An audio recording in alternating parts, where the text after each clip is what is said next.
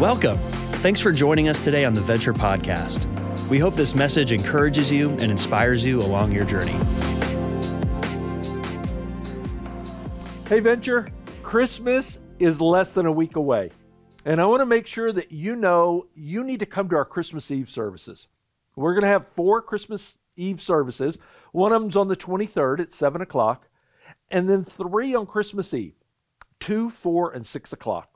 And you're going to want to come to this service because it's not the kind of thing that you can do online. It's more than just the message for that service, it's the candle lighting, it's the carols, it's all of the experience together. And it's a great opportunity for you to invite someone. If you've got a neighbor or friend, you know, we're, we're talking about joy and the reason for joy. And specifically on that service and on that Christmas Eve, we will really focus on the joy that only Jesus Christ can bring into the world and bring into a, person's life. And so I want to encourage you make sure you come, go online, see the times, set it now, and invite someone, and we'll look forward to celebrating that together. You know, this weekend, we want to continue on with just this theme of joy. Over the last couple of weeks, I've talked to you about one, speaking joy. How do we share the good news of Christ? And then last week, we talked about giving joy and how joy and generosity and our giving are so intertwined. And uh, if you didn't hear those, I, would encourage you go back and listen to those messages. I, as we think about joy, one of my goals is that this whole theme of joy would go beyond just Christmas time. We don't want a joy that just happens because of the season, because frankly, that really wouldn't be defined as joy. Happiness is what happens because of our circumstance. Happiness comes in a season. Joy is something much deeper. In fact, I think it's this wonderful gift that comes from God that we often don't take full advantage of. I don't know if you've ever had this experience as a parent where you have a child, they ask for a Christmas present. Sometimes it's an expensive present, present they've been dying for. Christmas Day comes, they unwrap the present, they're so excited about it. But then you look over, and maybe that day they play with it a little bit. And, you know, soon you look in their room, it's, it's always in the corner of the room, or it's made its way to the closet. So, sometimes I look at it and I go, why did we ever even buy this present if you're not going to use it? Now, I wish I could say it was only the kids that had this problem. There's been many a thing, a gadget, a toy, maybe exercise equipment that I've looked at and I thought, Uh, you know, it'd be great to have that, and before you know it, it's out in the garage and nobody ever touches it. I think we can all do that. We, we have things that we want or things that are given that we really never take advantage of. You know, we've been talking about joy, and, and especially the joy of this season, the joy that comes because Jesus came into the world. And in a lot of ways, I think joy is one of those gifts from God that He gives to His children that we don't really unwrap. We don't take full advantage of. Oh, maybe it'll spike here and there, but we don't really embrace, we don't choose joy fully the way Scripture calls us to. And when I talk about joy, I, am talking about something different than happiness. Maybe if you're watching this you don't have a relationship with Christ, I, I think happiness can be experienced in so many ways around the world. But when the Bible's using this joy, it, it's talking about a specific joy that only comes from having a relationship with Jesus. That's why at Christmas, when the angels announced to the shepherds, the angel said to them, Fear not, for behold, I bring you good news of great joy that will be for all people. He, was telling the shepherds where Jesus was born. he says, I've got this good news. I've got this, this gospel message. I, I've got this news that is going to change literally everybody on the planet. It's going to change your relationship with God because you're going to have forgiveness with Him. It's going to change your relationship with each other. You're going to have peace with people. You're going to experience a depth of relationship that's never been experienced before that only comes through Christ. It's actually going to change your relationship with yourself that, that you can be forgiven, that you can experience who He made you to be. And, and so when I'm using this joy, I'm, I'm not just using it as a synonym for happiness. I'm talking about what the angels promised. I'm talking about what Jesus promised his disciples. Jesus, when he was with the disciples the night before he was crucified, In John, we've got this section of John that he talks about that conversation there. Look what he says. Jesus says to them, These things I've spoken to you. I'm teaching you these things, that my joy may be in you, and that your joy may be full. Jesus literally wants a joy that can only come from him, that's in us, and he wants us to experience it fully. Now, he goes on in that same conversation and he starts describing the fact that he's about to leave. He's talking about his crucifixion, he's going to be buried. Look what Jesus says. So also you have sorrow now, but I will see you again, and your hearts will rejoice. You're going to be sorrowful that I died, but I'm going to rise again. And, and when I do, you're going to rejoice. And, and look at this. And no one will take your joy from you.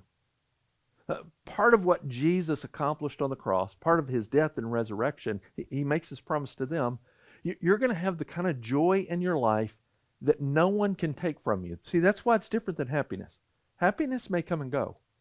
The kind of joy that Jesus is promising, this gift that came from his coming, not only at Christmas time, but Easter time, what he accomplished in it, it creates a joy nobody can take from us.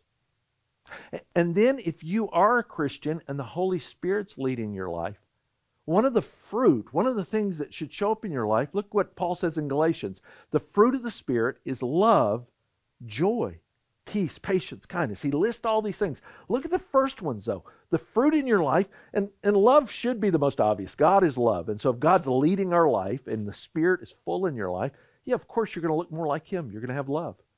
But notice what He picks second it's joy.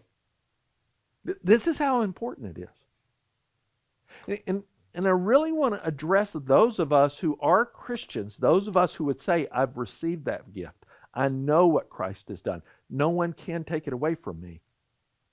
Here's my question Have we unwrapped that gift that we would say, joy is this fundamental part of our life? Would we really say we're joyful people? And, and as I, I say that, I, I, here's what I mean with it. Because sometimes you can go, okay, Tim, are you trying to turn me into a happy person all the time or happy, clappy Christian? That, that's not what it's talking about. So, how do you do this? Well, here's what I would say choose joy as the default setting for your heart. You say, what, what do you mean with that? Well, if you buy a computer, they've set it up in a way they think it works best. Those are the default settings that you can return to, you come back to. Or, or maybe a better example of this would be the thermostat. I don't know if your household's like mine. As much as I try not to be the stereotypical dad, I don't want anybody touching the thermostat. I've got our program thermostat. I know exactly where I want it. And in the winter, I usually want it a little colder in the house than everybody else. In the summer, I want it a little warmer because I'm trying to save some money. But see, I, I know the exact setting that I've programmed it to. And so when I walk by and I look at it it's different, I'm, I immediately say, Who touched the thermostat? Because there's a default setting. It's what I want it to go back to. Here's what Scripture is teaching us about joy it's the default setting of our heart as a Christian, it's the baseline that we should return to. That's why Paul says it in this passage in Philippians 4. He says, Rejoice in the Lord. Again, this isn't just normal joy that you would have, this is that choosing joy in the Lord. Again, I'll say it. He says, Rejoice. The rest of the passage he tells us, Don't be anxious, don't worry, everything in prayer and supplication. But, but look at this command rejoice in the Lord. And he puts that word in there always. And here's his way of saying that this is the default setting of your life, that you're choosing joy. Now, I, I say that phrase choose joy because it doesn't just happen. Uh, Richard or Henri Nouwen put it this way he says, Joy does not simply happen to us, we have to choose joy and keep choosing it every day. R- Richard Foster describes it in a way that it's a discipline. It doesn't just fall on you, it's the discipline of your life and of your heart that you're choosing joy. Now, as I say that, I, I want to give a few caveats here. Because anytime you preach on joy, uh, people are coming from different places. For, for some of you, your personality type, you're more melancholic. You're maybe more pessimistic in life. That's how God made you, by the way. Uh, he likes how He made you. So we're not trying to turn everybody into optimist or everybody into the same personality type. You know, when I, I think of that melancholic personality, I always think of Eeyore. You, know, you remember Eeyore, the, the little donkey in Winnie the Pooh, and uh, he had his tail was lost and they had to use the kite tail. But just his whole personality, anytime you read through Winnie the Pooh, he's got that same Eeyore, I guess nobody likes me. Kind of melancholic in it. Maybe that's you. Now, hear me. If it is you, if you're more pessimistic, do not write off this sermon. God has joy for you. The scripture commands you to joy too. It's not going to look like other people. You're starting at a different place, but it's still a command for joy. Now, let me say this as well, no matter what your personality type, some of you are going through a really hard season or a sorrowful season. You're grieving. You're sad. And again, this, this passage and this message, it's not trying to talk you out of your sadness. There's a place to be sad. There's a place to weep. Jesus was a man of sorrows. He was acquainted with grief. Ecclesiastes says there's a time to laugh, but there's also a time to cry. Here's what I'd say to you, though. We go through those seasons of grief and those seasons of sorrow, but you don't want it to turn into the default setting of your life and heart. And that's why, even in the hard times, you're called to joy. Look how Paul describes his life. He, he describes himself. He's saying, I am sorrowful, yet always rejoicing. I'm always living out, even in the sorrow of my life. And if you know Paul's life, he went through a lot of hard times, he went through a lot of sorrow. But he said, I've made this choice that even in the sorrow, I'm not going to live there. I'm going to go back to the default setting that I'm called to count it as joy. I'm called to rejoice. I'm called to choose joy, even in the sorrow. The third caveat I'd give that there's some of you, you're at a place right now that it's beyond sorrowful. Maybe you're depressed. Maybe you're sad at a level that you can't even choose to get out of it. And sometimes we struggle with our mental health in a way, and some struggle with it more than others. And, and, and I would say to you, I, I'm not preaching this to beat you up, because sometimes I can feel that way when you're depressed, when you can't get out from under it. I'm preaching to those who are not where you are because you need them to be joyful and you need them to be strong to maybe to give the help that you need right now. Uh, I love how Galatians puts it. It says we're, we're to bear one another's burdens. And the word for burden there literally is a crushing load. That, that sometimes in life, sometimes through our choices, and sometimes it's not our fault at all. And maybe where you are, it's probably not your fault. But you feel crushed by it and you can't get up. And you can't get out of it. And that's why Scripture says we bear those burdens. We help lift that load so that somebody in their strength can give you the hand that you need, can give you the encouragement that you, that you need, maybe the community, and maybe the medical help you need. It might be a case of seeing a doctor or getting on some medicine. God's given us these wonderful gifts to help us when we can't get up. So even as I'm preaching a message that maybe you hear right now and you just go, Tim, I don't have the strength to live out what you're calling everyone to. Hear me again. You need those who are not where you are to be able to live out in strength so they can help you bear that burden. You need them to experience it. In fact, as a church, that's why this principle is so important. Folks, we need joy. We need joyful people. We need people who have set the thermostats of their heart with the kind of joy that Jesus describes that he says no one can take away from you. Now, nobody can take it away, but I think often we can choose, kind of like those presents, to not access it the way that Jesus offers, to not fully unwrap it, to not set our hearts to set that thermostat to what he's calling us to. And so over the next part of this message, I, am going to ask you to choose joy And I've picked some of the categories that I think we choose instead of setting our hearts to joy, instead of setting the default to that. I think there's some other categories we set it on. Let me show you some of the ones. One, I ask you to choose joy over worry. Choose joy over worry.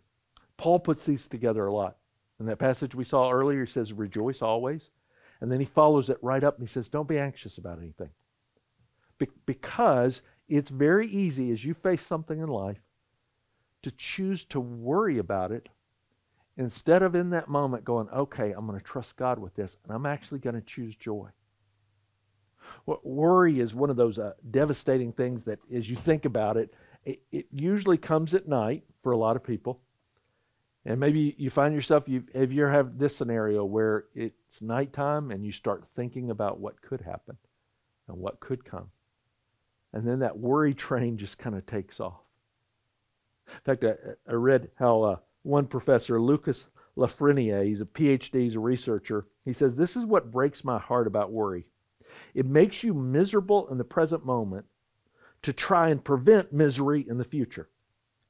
So you're trying to stay away from misery, but you're just now miserable in this moment. For chronic worriers, this process leads them to be continually distressed all of their lives in order to avoid later events that never happen. Worry sucks the joy out of the here and now. And, and, so they did a study with a group of chronic worriers. They had them at, at night, at a certain time of night, write down what is it that you're worrying about. They did this for almost a month, every day. Tell us your worries. And then they tracked it over the next several months.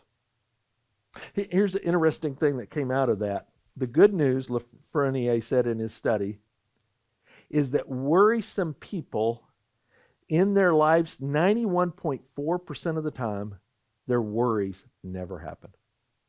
You, you, hear that? They're, they're spending this time worrying about it, and, and they tracked it with different groups, and they said over 90% of the time, what they were worrying about never came true. But then that's why Lafreniere said, that's why it's so sad that it's robbed them. Uh, Leo Buscaglia, he, he said, Worry never robs tomorrow of its sorrow, it only saps today of its joy. That's what Jesus, I mean, Jesus said, worrying will never add one hour to your life. And look how he says, therefore do not be anxious about tomorrow, for tomorrow will be anxious for itself. And I like this. He says, sufficient for every day is trouble. He says every day has its own share of trouble. He's not promising this trouble free life, but he, he just speaks to us lovingly and he says, worry is not going to accomplish it. And so you're taking the trouble of tomorrow which 90% of the time never even happens. And you're importing it in today. And you know the first thing it robs you of is joy. Worried people are not joyful people. And, and so I just ask you in that moment, if maybe you're somebody that struggles with worry, it feels counterintuitive. Instead of letting that default setting always just go to worry again, what if you choose in that moment to go, okay, I'm going to choose joy? That may feel like a big jump for you. Some of you are going, Tim, could I just choose not to worry? I mean, joy seems way over here. But see, that's the point. Choosing not to worry will always end up back in worry. Try this the next time. When you're worrying about something, just tell yourself, okay, don't worry, don't worry, don't worry. You know what'll happen? You'll worry that much more. But do this instead if instead of worrying about this thing that could happen, what if you focused on the joy of what did happen in Jesus Christ? The joy of what he has promised you. The joy that he said can't be taken away from you because of what he accomplished for you. What if you made that choice in it? Second category that we often choose choose joy over frustration. Uh, this is one, I, even as I say this, uh, I can find myself where it's easy for me to set my default to not out and out frustration, kind of low simmering frustration. And it's frustration is just about life. I mean, people don't do what they're supposed to do. Things go wrong. Lines are suddenly longer. Traffic's worse. The idiot in front of me in the turn lane when we need to turn is still on their phone. I mean, all these things that I can go through, and it's pretty quick for that button to kind of go, that thermostat to go over to frustration. And it's easy for us to stay there a lot of times. And whether we realize it or not, we're, we're kind of, it's right below the surface and it flares quick. That's a good indicator that thermostat's set on frustration, not joy. And then James writes this verse. This is one of those ones I, I, have to memorize over and over again. He says, Count it all joy. You know what he's saying there? Choose joy. My brothers, that's actually brothers and sisters, that term. So, ladies, you're involved in this one too. When you meet trials of various kind. And notice he puts various there. It can be big, it can be small. It can be as simple as traffic or shopping lines or a bill you didn't plan on. He says, when, when, whenever you have any of these things that would frustrate you, you choose joy. Now, why would you choose joy? For you know that the testing of your faith produces steadfastness, that, that God's doing something in you. He's actually using this in your life. And let steadfastness have its full effect, that you may per- be perfect and complete, lacking in nothing. See, so, what James is teaching there is that God actually has a divine curriculum of your life and of my life. And so he uses all of the different elements, especially the trials, the various trials, the big ones and the small ones. And in those moments, I can either let God keep doing his good work. Okay, God, you're trying to change me. God, you're trying to make me more steadfast. God, you're changing my character. And I can embrace it in that moment that I have a God who's good enough that He's even using my circumstances to change me. And then I can look at them. It doesn't mean I like the circumstance. Doesn't mean I like the drivers in front of me. Doesn't mean I like lines in stores. Doesn't mean I like any of the trials.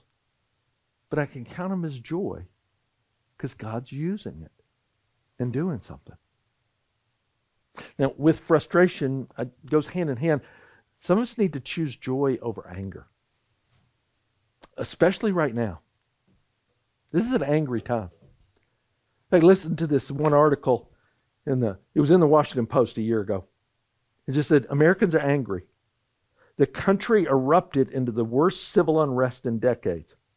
At the same time, we're dealing with anger provoked by the coronavirus pandemic anger at public officials because they've shut down parts of society, anger because they aren't doing enough to curb the virus, anger about being required to wear a mask, or anger toward people who refuse to wear a mask, anger at anyone who doesn't see things the right way. That's pretty accurate. I love how Raymond Novaco put it. He's a professor at UC Irvine. He says, We're living in effect in a big anger incubator. Boy, that's, that's a great phrase. We, we literally, everything around us just feels like an anger incubator. And it is easy in those moments, even as a Christian, to let that thermostat get set on angry. And I'm angry all the time. And I'm angry about what's happening. And I'm angry about decisions. And I'm angry what I saw on the news. Now, even as I say that, and, and when we start talking about these topics, it's funny. Some people get real defensive about their anger. And immediately say, well, Tim, you know, there's a place to be angry. And there's a place to have righteous indignation. And God gets angry. And Jesus got angry. And I would go, absolutely. There is a place to be anger.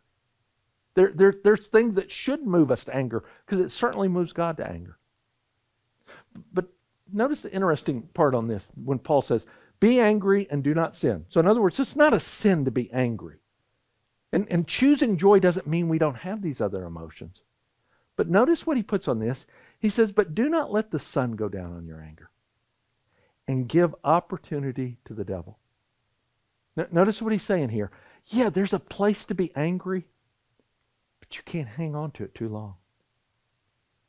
Frankly, as humans, we don't have the capacity.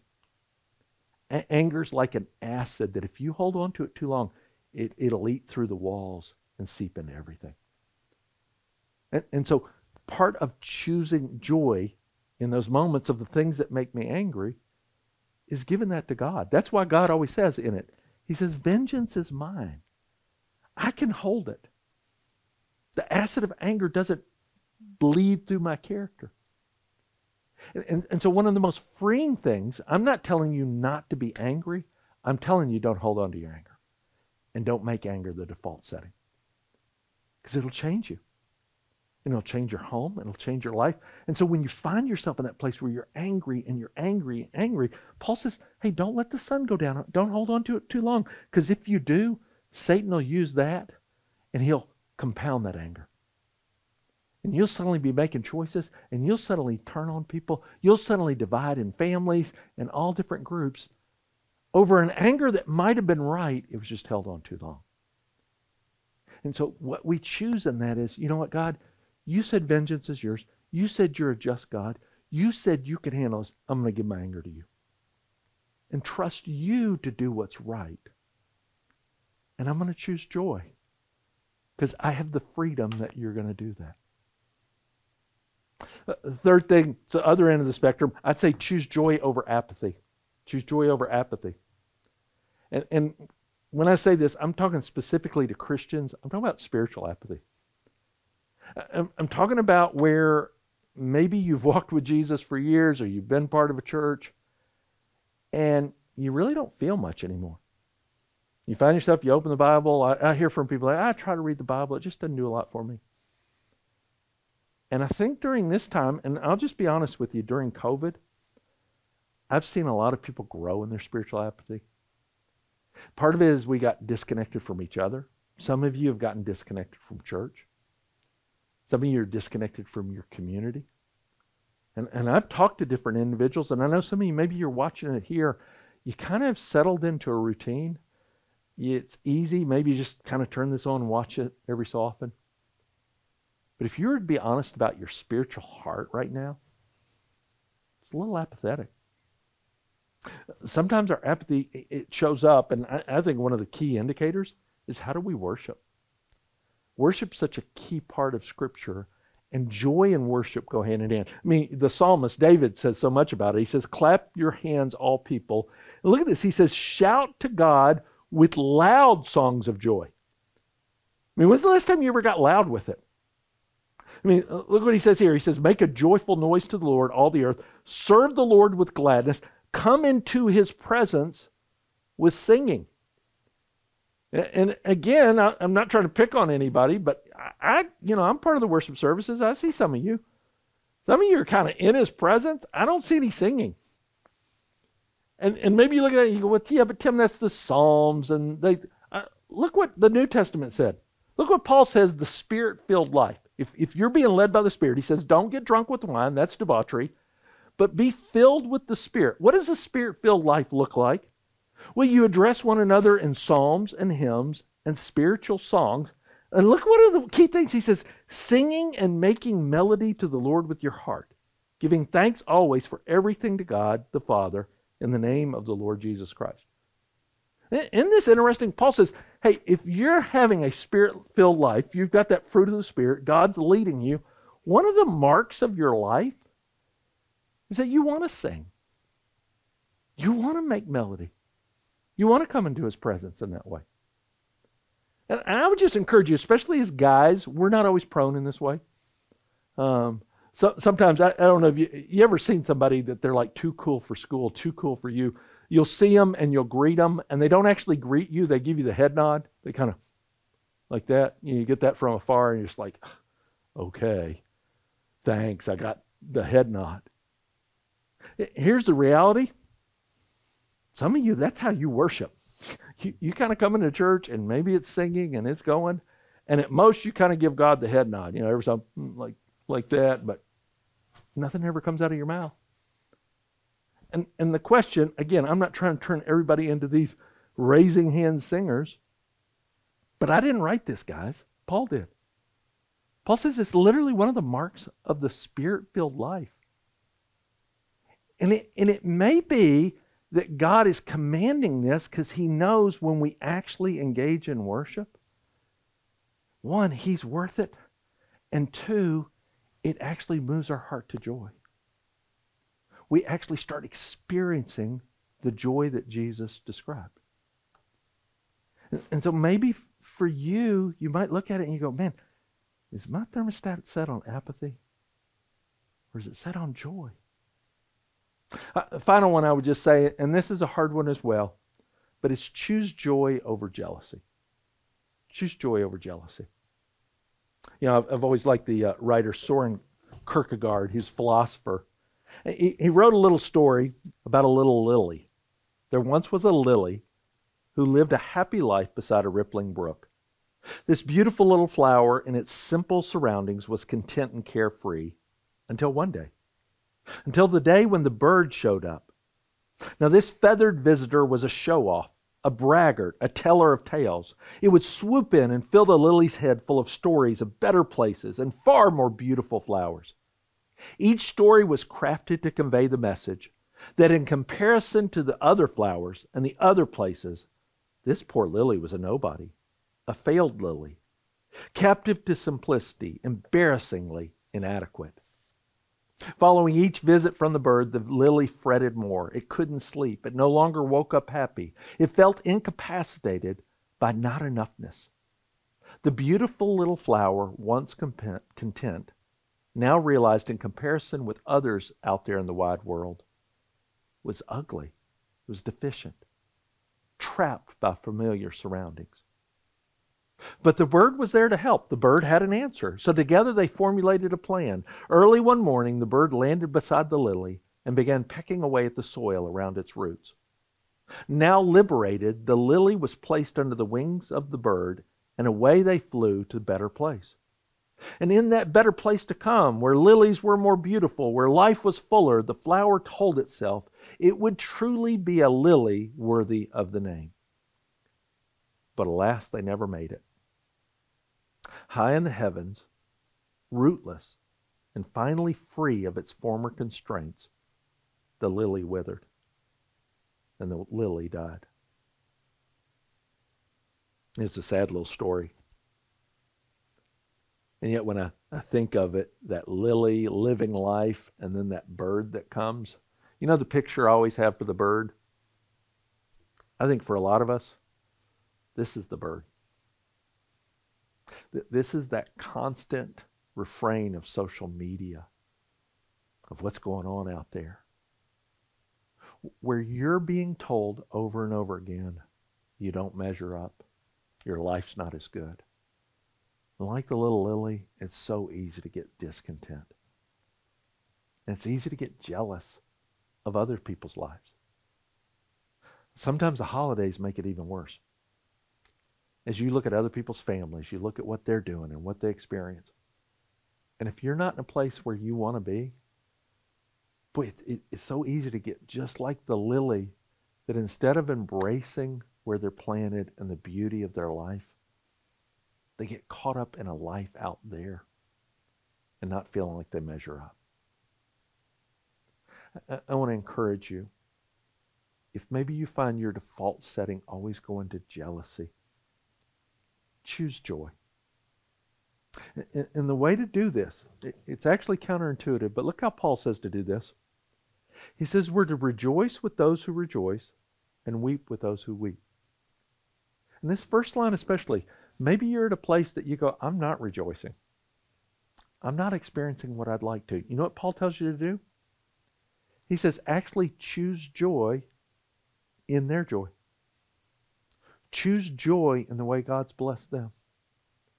Choose joy. And this is a hard verse to live out, by the way. Now, he also then calls on the other side. Maybe your life's so blessed right now. Are you looking around and taking the time to choose to weep, to feel with those who aren't experiencing what you have? See, both of us are called outside of ourselves.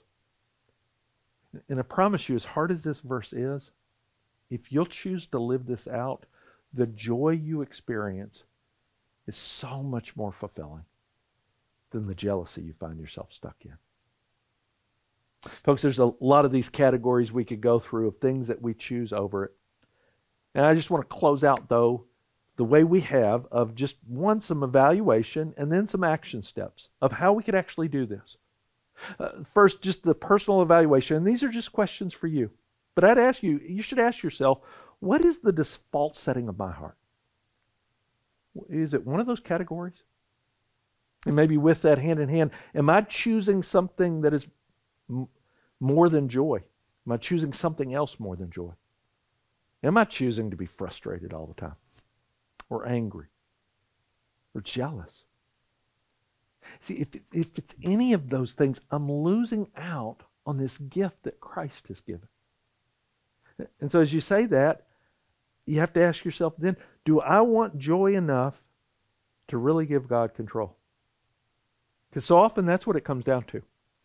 If I'm going to make a choice to set the thermostat of my heart and my life on a joy that only comes from Jesus, if I'm going to count it all joy no matter what I'm facing today, no matter what the circumstances, no matter what God's blessing someone else with, if I'm really choosing to do that, I'm doing it because I want Him in control. And I want the joy that comes from Him leading my life in that way. So, as I say that, let me give you some action steps as we finish out. Here's the first one I'd say start every day with Jesus and His Word. Start every day. Look how the psalmist puts it You make known to me the path of life in your presence. There is a fullness of joy. At your right hand are pleasures forevermore. Here's what David says Just by being in your presence, I experience your joy. Uh, C.S. Lewis puts it this way He says, If you want to get warm, you have to get near the fire. If you want to get wet, get near the water. And in the same way, if you want to experience joy, and I don't know how to say this any clearer or more unequivocally, if you want the kind of joy I'm talking about in your life, you have to start every day with Jesus. He's the source of it. See, it doesn't come natural to us. What will come natural is your default setting. But if you'll make the choice that every day that you go, okay, I'm going to start today. All right, Jesus, what do you have for me today? All right, Jesus, you're in control of my day.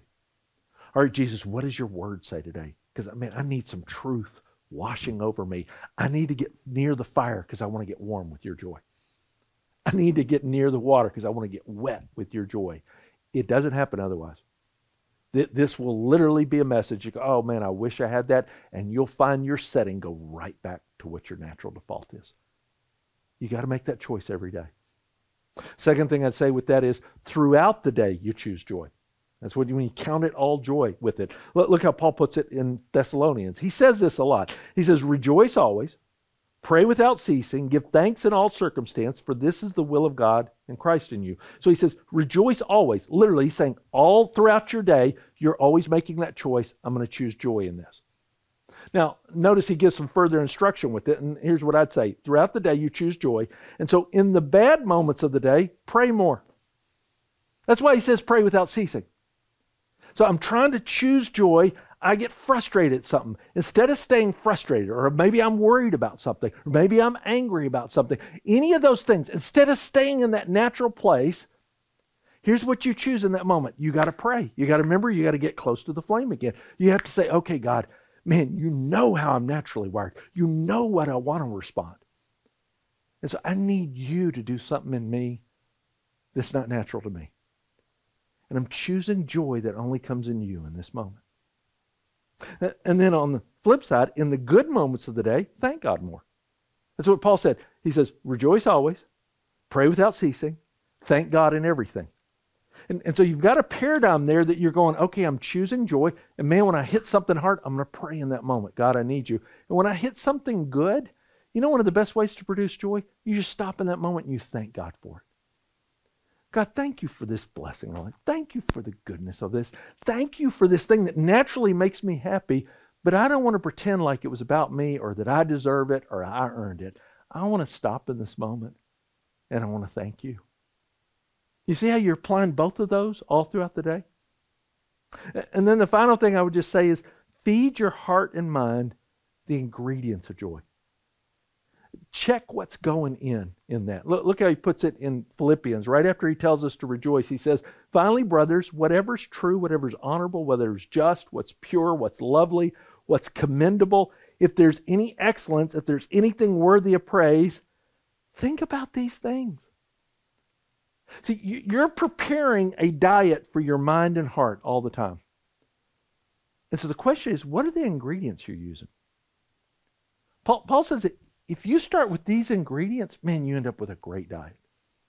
I mean, it, would be like you if I said, hey, I want you to create a diet. Now, here's your ingredients. I'm going to give you some Sour Patch Kids and some Skittles and some M&Ms. Here's a bucket of lard. Here's some frosting. Throw in some Twinkies, maybe some Ho-Hos. So I, if I give you that, now if you're like a six-year-old kid, you're like, oh, this is the best diet in the world.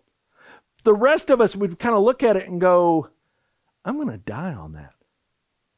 I mean, you've given me junk food all the time, and you think I'm supposed to be sustained off of it. And I, I would just say the same is true about our minds and hearts. Do you take the time to just think about, man, what am I feeding my mind all the time? I, I just encourage you, look at your entertainment. And, and again, I like action, I like entertainment, but if I have a constant diet of things that are always dark, I have a constant diet of things that are always murder based or, or whatever show you might be into, if I have a constant diet of social media that's always angry, or it's always pointing out somebody else's good life. But folks, if, if that's my diet all the time, it's no different than creating a diet off a bunch of junk food. It's not going to sustain. And, and so Paul says, where are you really looking at the good things? The beautiful things? The redeeming things? The truthful things like God's Word? The joy of what Christ has accomplished. Folks, this, this is a hard message to live. I'll, I'll just go ahead and tell you right now. But I think it's an important one. And I would just challenge you, and, and I'll, I'll end where I began. I, hope that we would embrace and unwrap this gift of joy that Christ has given us so that it doesn't just last during Christmas season. So we don't wake up the day after Christmas kind of depressed or the day after New Year's because the holiday's over. And we got to get back to our lives again. See, I, I, would hope that we could unwrap this gift that came because of Christmas, because of Christ, and experience the kind of joy and be the kind of people that we could choose this joy, that it becomes our default setting. It makes all the difference in life. Will you pray with me? Father, I thank you. Thank you that you sent Christ. Thank you for the joy that comes from him. Thank you for just what you do in us that we can't naturally accomplish. I recognize I'm preaching a message that's impossible to live out without Christ. But what you have commanded, you enable. And so I pray, would, would, would I embrace this? Would we embrace this? Would we make joy our default setting? and experience the kind of life that only comes through Christ. And we pray this in his name. Amen. We hope today's message encouraged you in your journey of faith.